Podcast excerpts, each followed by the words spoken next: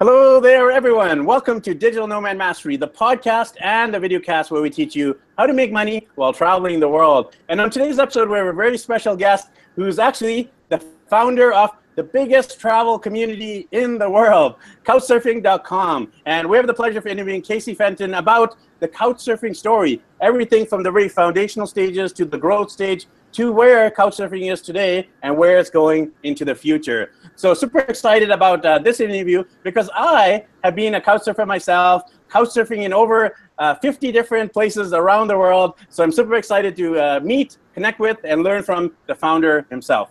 So Casey, uh, to start off with, why don't we get to know you a little bit better if you want to share a little bit more about yourself for the people who are listening and viewing. Sure, thanks Ricky. Pleasure to be here. Um, great show and uh, great topic. So uh, yeah, a little bit about me. Um, well, there's a few things I could say, but I, I probably, in, in, for this, the purposes of this interview, I'd say, you know, I was, I was born an introvert, kind of a quiet kind of kid. Grew up in a small town, Brownfield, Maine. Just a thousand people lived there, and um, it wasn't until ninth grade in high school history class we studied the classic philosophers, and suddenly I was just awakened uh, to this thought of that, that I was wondering, do we have free will? We studied classic philosophers, and this question came up, and I, I started thinking, do I have free will, and will I stay in this small town forever? And so I set set my basically my life's purpose at that point, I guess, has become, you know, discovering what should I be doing with my life? What is a great life to have for me? Um, or people in general, maybe, and how do I go about discovering and, and creating that that life. So that I would say is like if, if I had to say what's my core, what's my essence, that's kind of it. And um, I at, at, that point I, I, think I started traveling the world. You know, I, I came up with this this. Uh, I said, "Oh, can I use a scientific method?" And I said, "If I have, if I could use intensity, diversity, and frequency of experiences, those are my dimensions that I'm kind of measuring, then that might be good. I might start to learn something about the world. I might start to fill in my blind spots, know what I don't, you know, learn what I don't know. Um, and that served me well. It allowed me to start to buy plane tickets to random parts of the world. And um, instead of just wandering the streets, uh, um, uh, kind of on, alone and just wondering, like, you know, as the introvert, boy, those people look really cool. I wish I could talk to them. Um, I started thinking about uh, what would it be like to build a website? Because I was already building websites at that time. Build a website where I could actually talk to these people. They seem so interesting, but I'm just too afraid. Uh, and so, uh, and so Couchsurfing was born. But does that give you, is that kind of the, the a little bit of the background you're looking for? Yeah, yeah. So you had the idea of couchsurfing, uh, you know, to connect people around the world and uh, to allow uh, people to have a place to stay uh, for free, uh, you know, in exchange for cultural dialogue um, and connection. Tell us a little bit about from uh, how you went from the idea to actually the formation of uh, this massive network that you built up. Sure. So uh, came up with the idea in 1999, registered the domain. It's like super psyched about the idea. Think about it all the time. Think about it like you know, laying in bed at night, in the shower, you know. Uh, but it, it, talked to it talked to shared it with friends, and some friends said that's a great idea, and other people said that's a horrible idea. So I knew it was very polarizing, and I thought that's interesting. So, but time went by, and I didn't work on it. And actually, I worked on it a little bit in 2000, 2001, 2002, 2003. Finally, 2003, I said, I'm going to stop everything I'm doing. I need to find out if there is something here. So I just put everything I could on hold, just kind of hold myself up in, in um, my uh, the place I was living in Alaska at the time. And it was summer and all kinds of great things are happening, but I just kept programming and trying to ignore the world. And I launched it uh, in, in the beginning of 2003 and um, and programmed it over 2003. But when I first launched it, I it, it was a closed network. Everybody, the crazy people are gonna don't let don't let the crazy people in. It has to be referral only. Well, with a referral only network, it la- it didn't you know the viral loop and, and the viral coefficient for a referral only network is pretty low. Uh, so it, it, we had 100 people sign up in the first year. So there has to be a way to fix this. So I decided in 2004, let's open it up that will solve the problem of the crazy people, whoever those people are, uh, to we'll have a network within a network. We'll have the vouching network, and that's where vouching came from. I said, you know, the core network, I could vouch for somebody, or the, some of the core admins at the time could vouch for people, and then they they would vouch for people, and then so you'd have this vouch network within the open network. Anybody could join the open network, but then, you know, as you build trust, you can join the uh, more closed vouching network. So with every problem, is like with enough creativity, there's a solution um, because everybody's needs met. I, I was actually one of the early adopters then. Uh, I would say uh, I started couchsurfing back in uh, 2004. And uh, like I said at the beginning, I've over uh, couchsurfed over 50 uh, couches, not countries, 50 countries, but about 50 couches roughly. and I've had some amazing experiences, everything from uh, gay nudists, that was a really fun story when I showed up there and they were walking around nude in the buff, and I'm a straight guy, and uh, it was really awkward, but it was a fun experience. So one of the highlights of my couch surfing days. I stayed with yeah. I stayed with Mormon missionaries who had the Book of mm-hmm. Mormon everywhere, and they actually took me to the Mormon uh, temple, the Temple of Latter Day Saints, and they kept trying to convert me the whole time I was there. I actually stayed with uh, Rastafarian as well, where the whole place smelled like pot, and uh, my, everything I was wearing ended up smelling of, uh, uh, you know, Mary J as well. So that was an interesting experience. And then I had some phenomenal experiences, like uh, staying in a mansion in LA in a in a bedroom overlooking, um, you know, downtown LA. That was amazing, and it was called. I mean, it's called couch surfing, uh, but a lot of the times I actually had um, you know, uh, not just a couch, but I had my own bed, uh, sometimes even my own bedroom. So I, have had some uh, tr tremendous, uh, tremendous couch surfing experiences. And I know literally millions, I think there's 10 million plus people on the network who've had these amazing experiences just like me. I, I would love to hear, uh, Casey, about some of your own couch surfing experiences. Do you have any lowlights or highlights that you want to share with the audience? Sure. I mean, they've all been great so far. Um, I've even tried to couch surf so that people didn't even know that I was one of the founders, and that's been great too. Uh, for, for instance, um, one time I went couch surfing in uh, near Verona, in, in, Italy, and went and stayed on the edge of it, like an, an olive farm. Uh, I got to stay in an old, you know, house that's like three, four, five hundred years old, and um, just got to just enjoy that kind of way of life. That was pretty amazing. Uh, another time I got to go, I, I, flew to the end of the world to go couch surf at the most northern couch in North America. I went to Barrow, Alaska. Uh, I took my friend, who a good friend, who's a couch surfer and a photographer as well. And it was April and it was like negative five or 10 degrees below zero uh, and Fahrenheit. So that's pretty, pretty damn cold. And we got to experience that Arctic way with the, with the local Inuit Eskimo folks and um, that was fun. And we got to play a round of golf, snow golf, on a lake up there, uh, and that was great. Um, recently, I couch surfed in uh, Easter Island, and um, that was really cool. Stayed with uh, some guys there, and like I just I had somebody I went with another couch surfer, so I, often will just have them send the couch request. So it, it, becomes like more authentic for me that way. I think it's pretty fun. Um, the people ask sometimes ask me, is it weird traveling, and then people know your founder?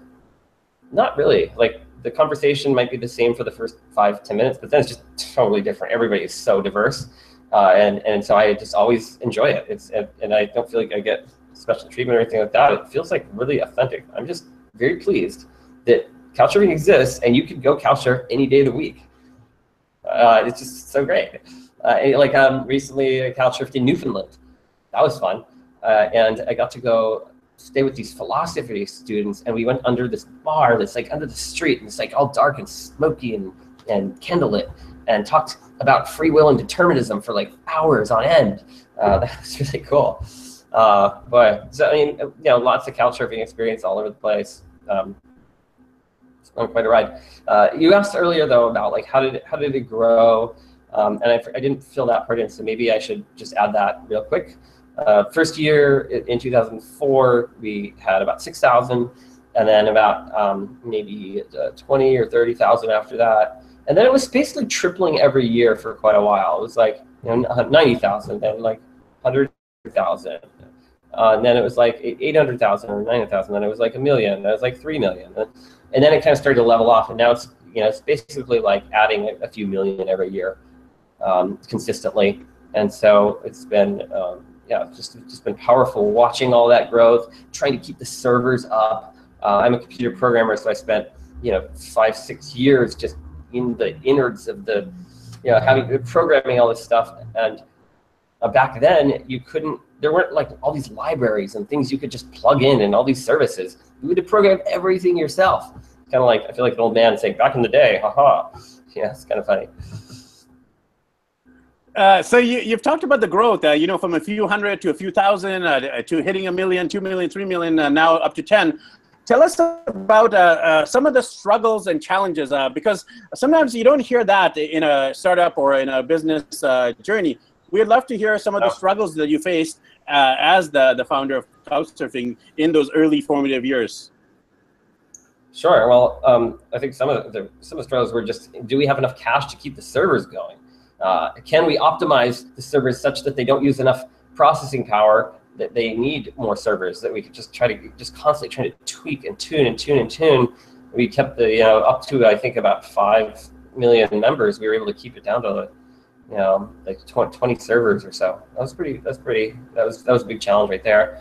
Um, also, safety. Safety is a huge challenge. I got to keep keep everyone safe, and so it's just a never-ending um, cat and mouse game. Sometimes we're trying to find you know people that you know want to behave in weird ways and uh, try to exclude them. So that you know that's always a challenge, huge challenge.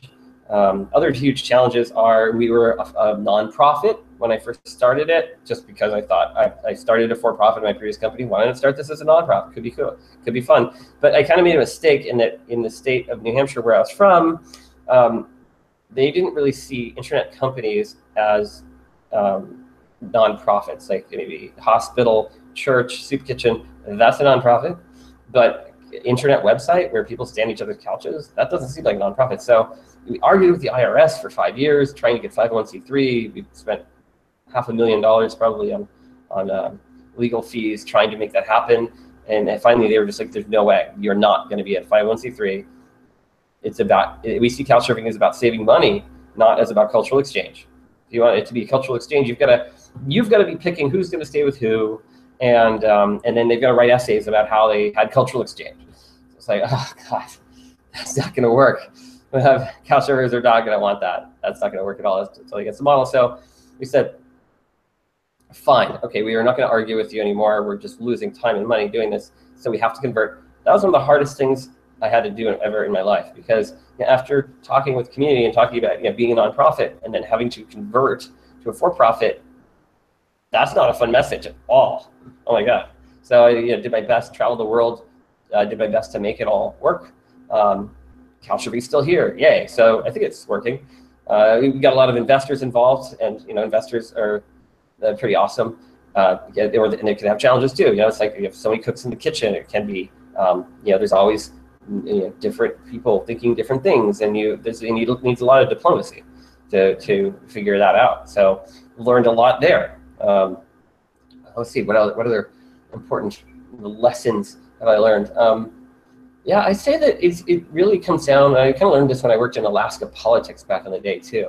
That it's it like sometimes I used to think life might must be like a series of gears, and you know it's like the, the political machine. You, you must be this kind of gear thing, and it must behave in very specific, you know, definable ways. But oh, what I've learned is that people and their preferences. That's what it all is all about. People, people and their preferences. They control the the you know whether a gate will open or close for you. So um, it just really shows you how much emotional intelligence, how much caring about other people, taking a genuine interest in other people. That stuff really matters. So uh, I think that is one of the biggest challenges, especially for me and maybe other techie nerdy people. You, are you know, that maybe that maybe that's not your go-to. Um, it's maybe hard to go to access that place. So you know, the more you learn about that, and the more you practice and exercise that muscle, I think the more it serves.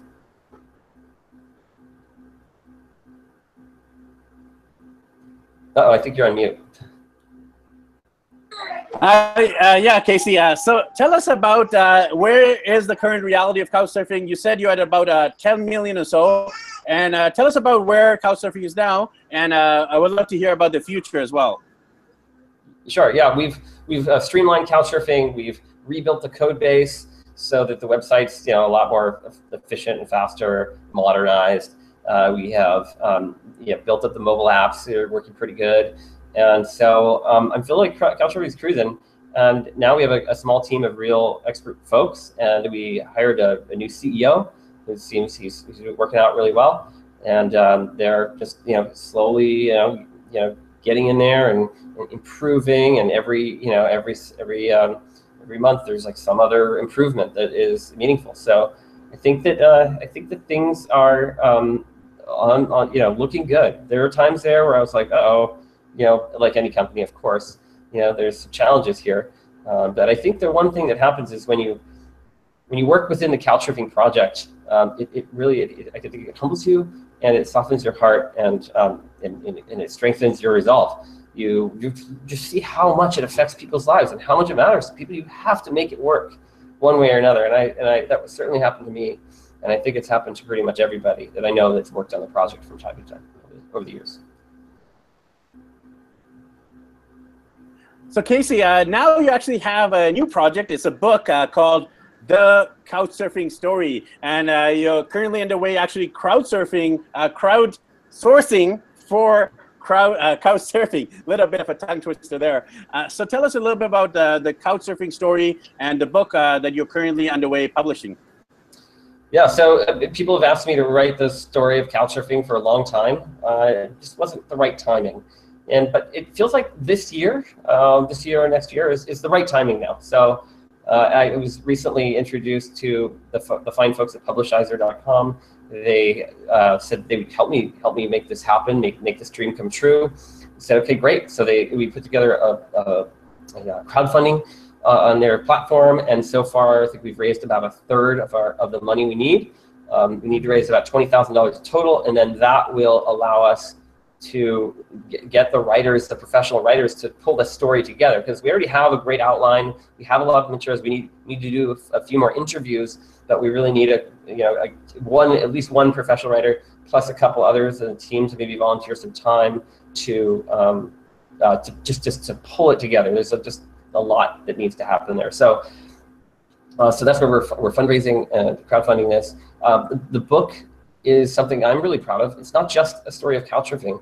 It's a story of, um, of, of, evolution. It's a story of searching. It's a story of trying to figure out what you should do with your life. Um, it's, you know, we're all born into the world without um, as much awareness as when we leave. And we you know, have a limited time here. So how do you figure out what you should be doing with that time? How do you figure out where your life could be best spent? Um, these are deep questions, and when you're born you, you don't know, you, you know, like me, I, start off in a small town or in a small community or even in a big town, you don't know what you don't know. And so this book is dedicated to that search. It's dedicated to, uh, and it's dedicated to entrepreneurs, and it's dedicated to couch surfers, and dedicated to the spirit of inquiry and discovery. So um, I'm really super psyched to bring this this story to the world, and I think it's a story that is unique and um, I'm happy to share. Uh, soon, I'm going to have be able to share the outline publicly. So, the the um, URL of the uh, to, to pre-order the book is thecouchsurfingstory.com. So if you go to thecouchsurfingstory.com, you can see information about the book, and then you can click over to um, pre-order. And I would really appreciate everybody's uh, contributions to that. Uh, be so thankful, just ever ever thankful for um, anything you can do to order several copies if you can. Um, I think this will be a, a, a, very unique and groundbreaking book, and I hope that people will be a part of it. I look forward to reading it. Uh, you know, uh, as I mentioned, I'm a big advocate of couchsurfing. I've been doing it ever since 2004, when I was actually a single backpacker in my 20s. I yeah, surfed right. uh, with a. Uh, I, I was saying, good work. I'm high fiving you. Right on. Oh, you're high fiving. Yeah, high fiving. Yeah, air five, air five. Air five.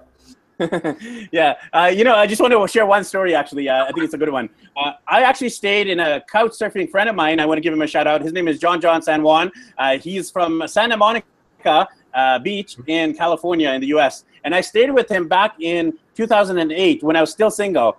Uh, well, uh, you know, fast forward here. I'm uh, currently married uh, with three young kids, traveling around the world, and we were in Cape Town, South Africa, earlier this year in February, and I actually ended up couch surfing with them again, not just as a solo backpacker, but as a family traveler. We actually. Oh. Obviously, our family couldn't fit on one couch, so we were able to actually sleep in a spare bedroom in Cape Town. And that's just my couch surfing story, and I literally have so many more. And uh, I know uh, you you've uh, really inspired and changed the lives of not hundreds of people, not thousands of people, not millions and millions of people, but really multi-million people around the world. So I actually want to give you an air five right back. All air five. Thank there you. There you go. Double double air five. Uh, so Casey, I, I want to hear about uh, some of your other projects. Uh, you've already, uh, uh, you know, established Couchsurfing as a well-known brand in the travel industry, but you're also Yeah. working on a couple other projects. As we speak, you're actually Couchsurfing in your brother's place, working on another project. Uh, you know, right. ironically enough, Couchsurfing over there in Mexico. Tell us about Yeah. the project that you're currently working on. Sure. Well, uh, okay, so I'm working on a couple projects. Um, when, a few years ago, when I decided to leave Couchsurfing after working on Couchsurfing for over 10 years, you know, entrepreneurs like to work on multiple things. Um, I worked, started working on a new project called Wonder. Uh, now, Wonder is is it's all about so if Couchsurfing is about discovering yourself and, and kind of discovering, you know, let how, you bringing the world to you and going to the world, uh, discovering the world maybe. Um, then wonder is all about discovering yourself through the world's eyes. It's it's kind of like an expansion of couchsurfing in a way. So couchsurfing is really a trust network. It's all about um, getting enough feedback so people trust you, and then they more people open up to you and share their homes uh, with you. So that's kind of the essence of couchsurfing.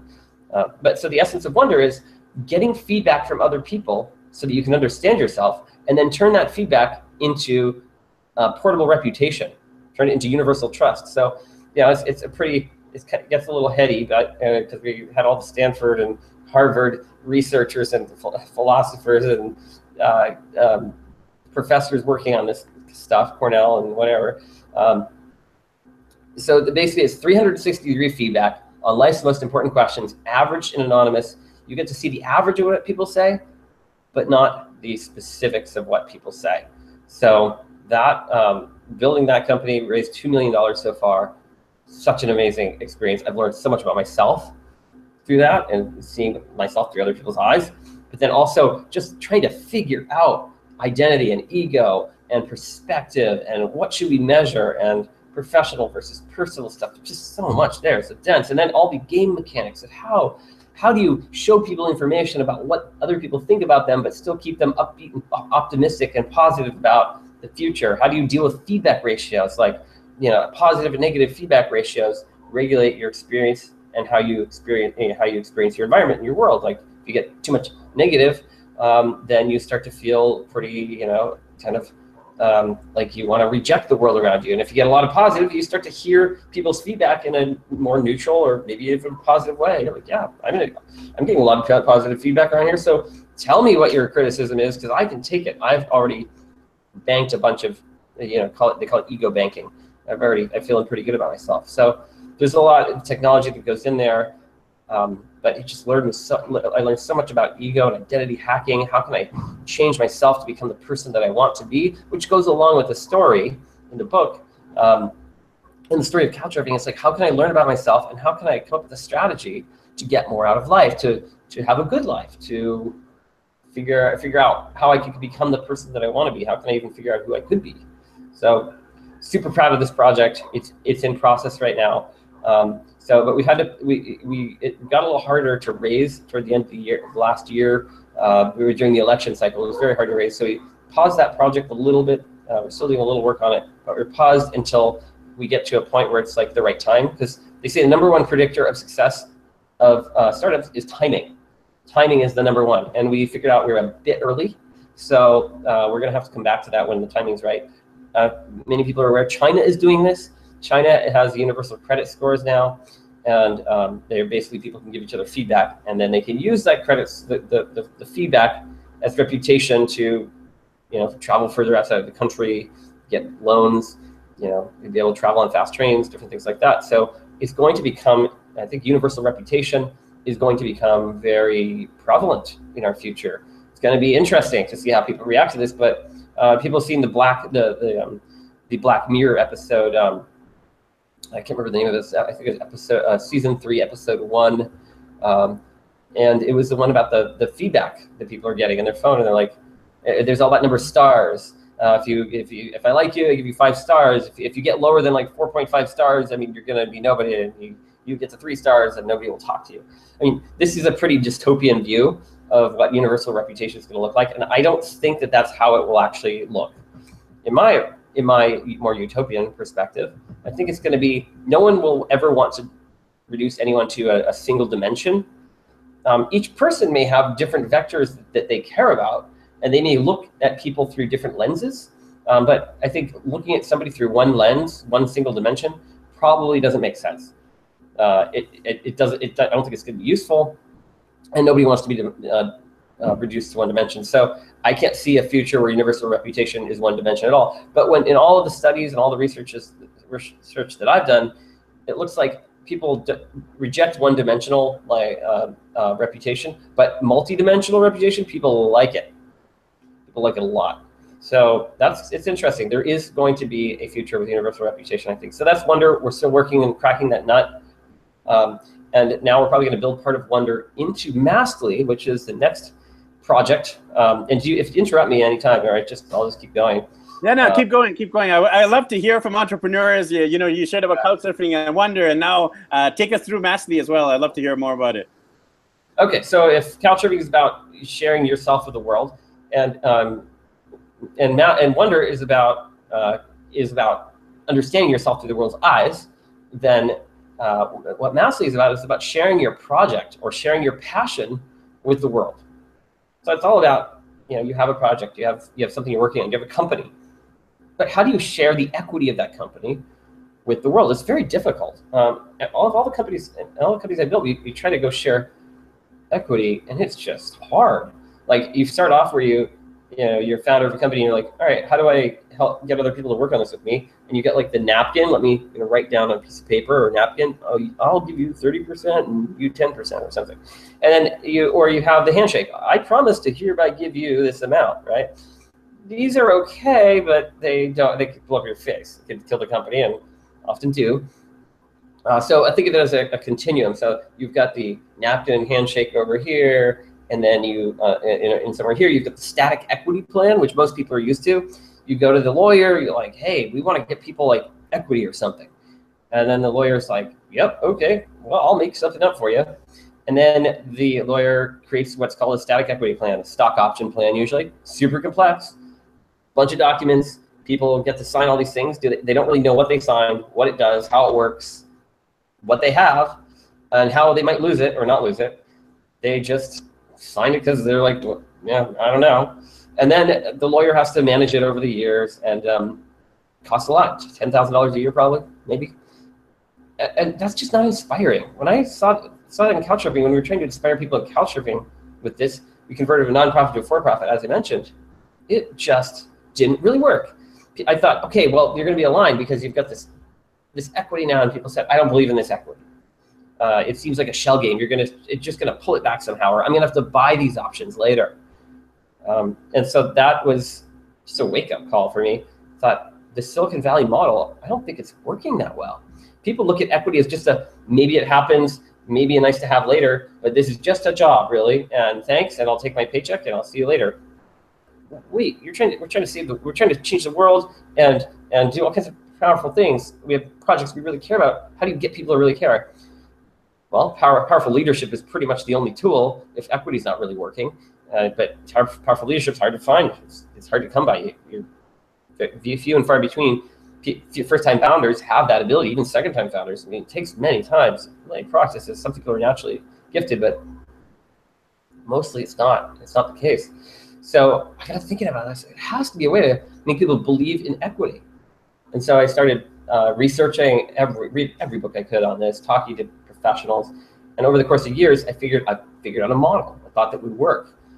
Now, very, you know, with all my years of studying legal um, and law and dealing with it and spending money on it, started started to have some sense of it, and I thought, okay, I guess you could do uh, a, a, this kind of system. And then I started to figure out, oh my God, Fortune 1000 companies are doing the system already. They are they're already doing the system. It just takes a million dollars worth of research and time and you know, legal work plus technological front end work to make dynamic equity or uh, per, you know uh, performance equity. They call it different things, but you, what it is is you can have equity that you tie to some kind of a front end so people can see the equity.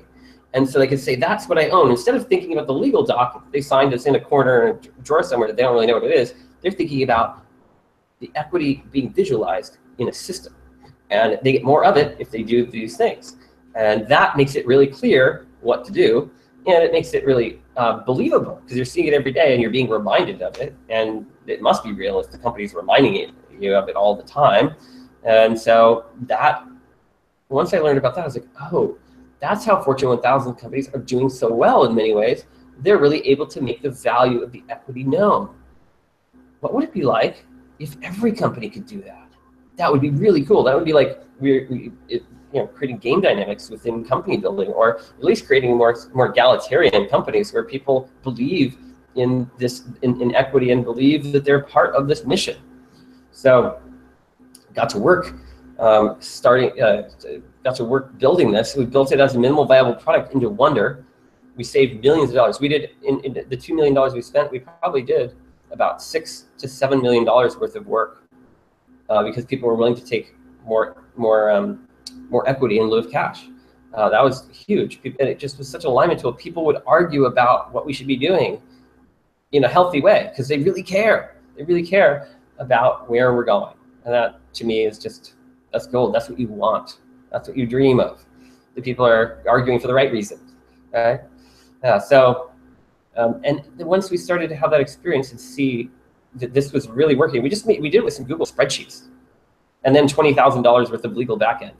I had to finally find, kind of haggle with some attorneys and get that fifty thousand dollars they wanted to charge down to about twenty, and then I was able to get the money together to, to, to put that in place. And it was so powerful just experiencing how hard people work worked when they when they could see their ownership in real time. So then we gave it to one of our uh, somebody else, a, a, company that we we considered hiring a guy to work on a project, but then he built a company and said, "I really like that thing you made. Can I try it?"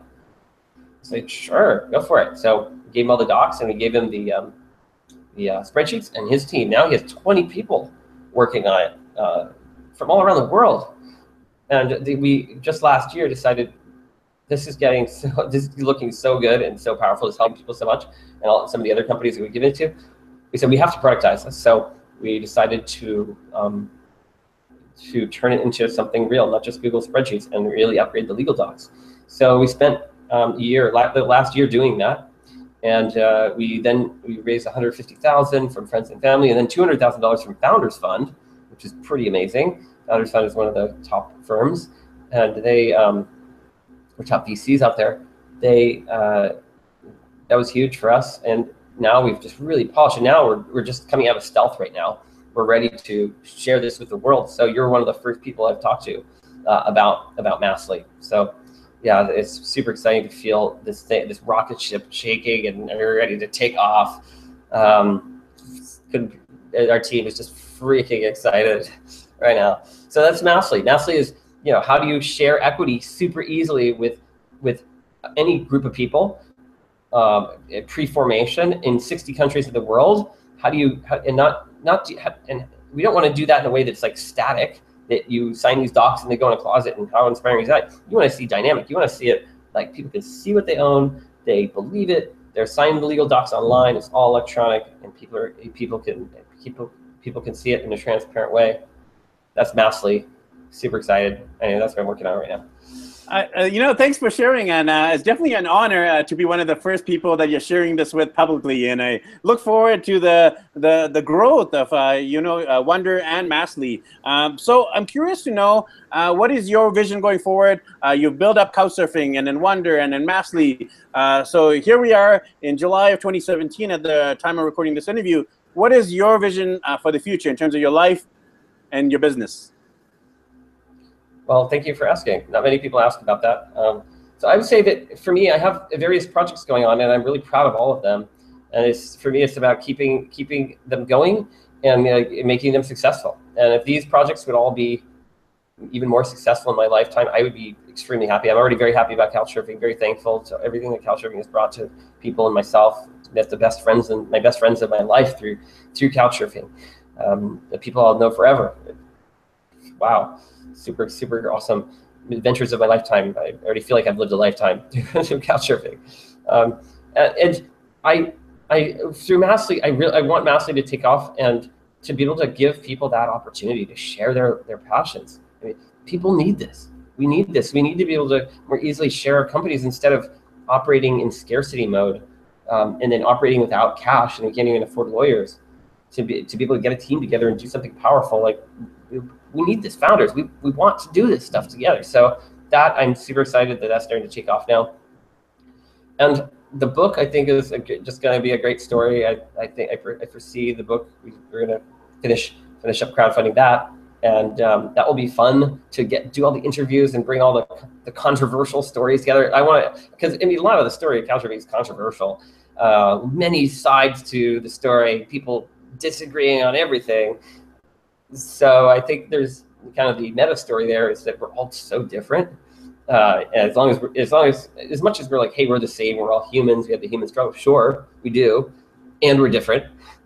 So um, it's important to remember that, and then to have compassion for each other. You know, the struggles that we have, and and uh, remember that we are different. So it takes a little extra work to take a deep breath and uh, and um, like to ponder people's perspectives a little bit and, and feel that. So um, so if, if, you know, I, am hoping, I'm praying that, that these projects will um, continue and that they will be successful uh, and uh, that they will have impact in the world and we'll be able to create the world we want to live in. That's kind of the way I look at it. it. Is like, why wait?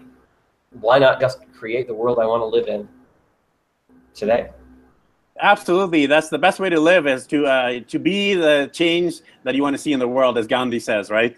Uh, so you're doing it already. So con congratulations for what you've accomplished. Uh, to end off the interview, I'd love to hear a little bit of your travels too. Uh, on our show, we usually cover the business and the travels, and we've heard about the travel from a business sense, but I'd love to hear just about your personal travel journeys. Uh, you know, in the last few decades, tell us about some of your highlights in terms of the cities, countries, continents, any particular experience or memory stick out that you want to share with the audience today, Casey? Sure, why not? Uh, I was just telling you recently, uh, it was just in Easter Island. Um, Easter Island got a new satellite dish installed that is like a, a, kind of a low altitude satellite. And so it's like fiber optic speeds and like low latency, 300 millisecond latency ping to Google from there, like crazy stuff. And so I, when I went there, I was able to get a SIM card and I was able to get like five megabits down and three megabits up and I'm just like on my phone, I'm just doing work, I'm hiking the island, hiking everywhere. And it's kind of an augmented reality experience where I've got my phone and I'm like working on my Google Docs, editing stuff and sending messages and talking. And I'm just walking through this incredible landscape. And I'm in the end of the world uh, doing this. I'm mixing work, but epic views and hiking. And I just couldn't have been happier because I was you know, working on stuff I like, but just I love I love the, uh, the remote, extreme, epic feeling of just out there. And to, and to feel like in a couple years, every island, every place on Earth is going to have this. It's kind of cool and kind of scary too, but I think it's kind of cool. Um, at least for a little while, it will be. Uh, it'll be kind of cool. Uh, so I'm excited that you, I can. I've just it gotten to the point where I'm almost able to work from anywhere. I, I don't open my laptop in like two weeks, and um, I'm doing everything just from my phone. So walking on the trail and doing stuff on my phone. So that was kind of a cool experience recently. Um, trying to think of another another uh, another cool cool couch surfing story that you might like. Um, uh, well, recently, you know, I couch for work a lot. Like lately, it's kind of fun. Um, and I know you said you want to hear about just what it's like for me, but this is kind of what my life is like right now. It's like I'm mixing work and and uh, business at the same time. It's it's really perfect, especially when you're working on a project you love. I mean, why not? I don't I don't have any problem with that. If you're passionate about it, do it. Um, so you know, couching here in Playa del Carmen with my brother is really fun. He just rented a three bedroom here for seven hundred dollars for a few months. It's great near the beach, um, and we just work fourteen hours a day, and then you know tomorrow we'll go out and take walks on the beach and do that stuff. Uh, and there's a big couch community here. I was able to go out. They have a Monday meeting and go out and hang out with everybody. It's so fun to just go walk into a random meeting, be like, hey, what's up? And uh, just hang out with folks. That's cool. Um, Well, uh, yeah, recently it was couchsurfing with some friends, uh, old friends, like people I used to know from a long time ago in Munich. And I stayed with them for a few days. That was really cool. I got to, and he, he, the guy, he was a, um, a startup uh, CEO. So we got to talk startup stuff like all the time. So he's like, "Hey, I have a question. Hey, I have a question. I have a question." So it was kind of fun to play, um, you know, surfer mentor uh, a little bit. Uh, and then uh, recently, where else was I staying? Um, I don't know. Just, I'm always staying somewhere. I was uh, couch surfing up in um, in Oslo. Uh, that was fun. Staying with people up there. I'm going to be couch surfing in um, Ukraine next week. Uh, that's that in, in the president's old castle or something like I don't understand exactly. Something like that. Uh, there's a conference there, and I'm going to be speaking at Connect Ukraine. Uh, so it's always something. I'm staying entertained. Life is pretty interesting. I'm interested. Awesome. Uh, you know, it's been a joy to have you on the show. Uh, thanks for sharing about uh, the whole couchsurfing story. And I know it's not the whole couchsurfing story. You got to actually buy the book to get the whole insider's glimpse into uh, the foundation and the early startup years of couchsurfing. Uh, thanks for sharing about Wonder and Massly and about your own travels. Uh, so to end off with, uh, how can people connect with you if they wanted to find out more about couchsurfing, about the book, about your projects, Wonder and Massly, and anything else you want to share? Yeah, just go to caseyfenton.com, C-A-S-E-Y-F-E-N-T-O-N.com. Just go to my personal website and you can email me through there or click on any one of my projects. Simple. Awesome.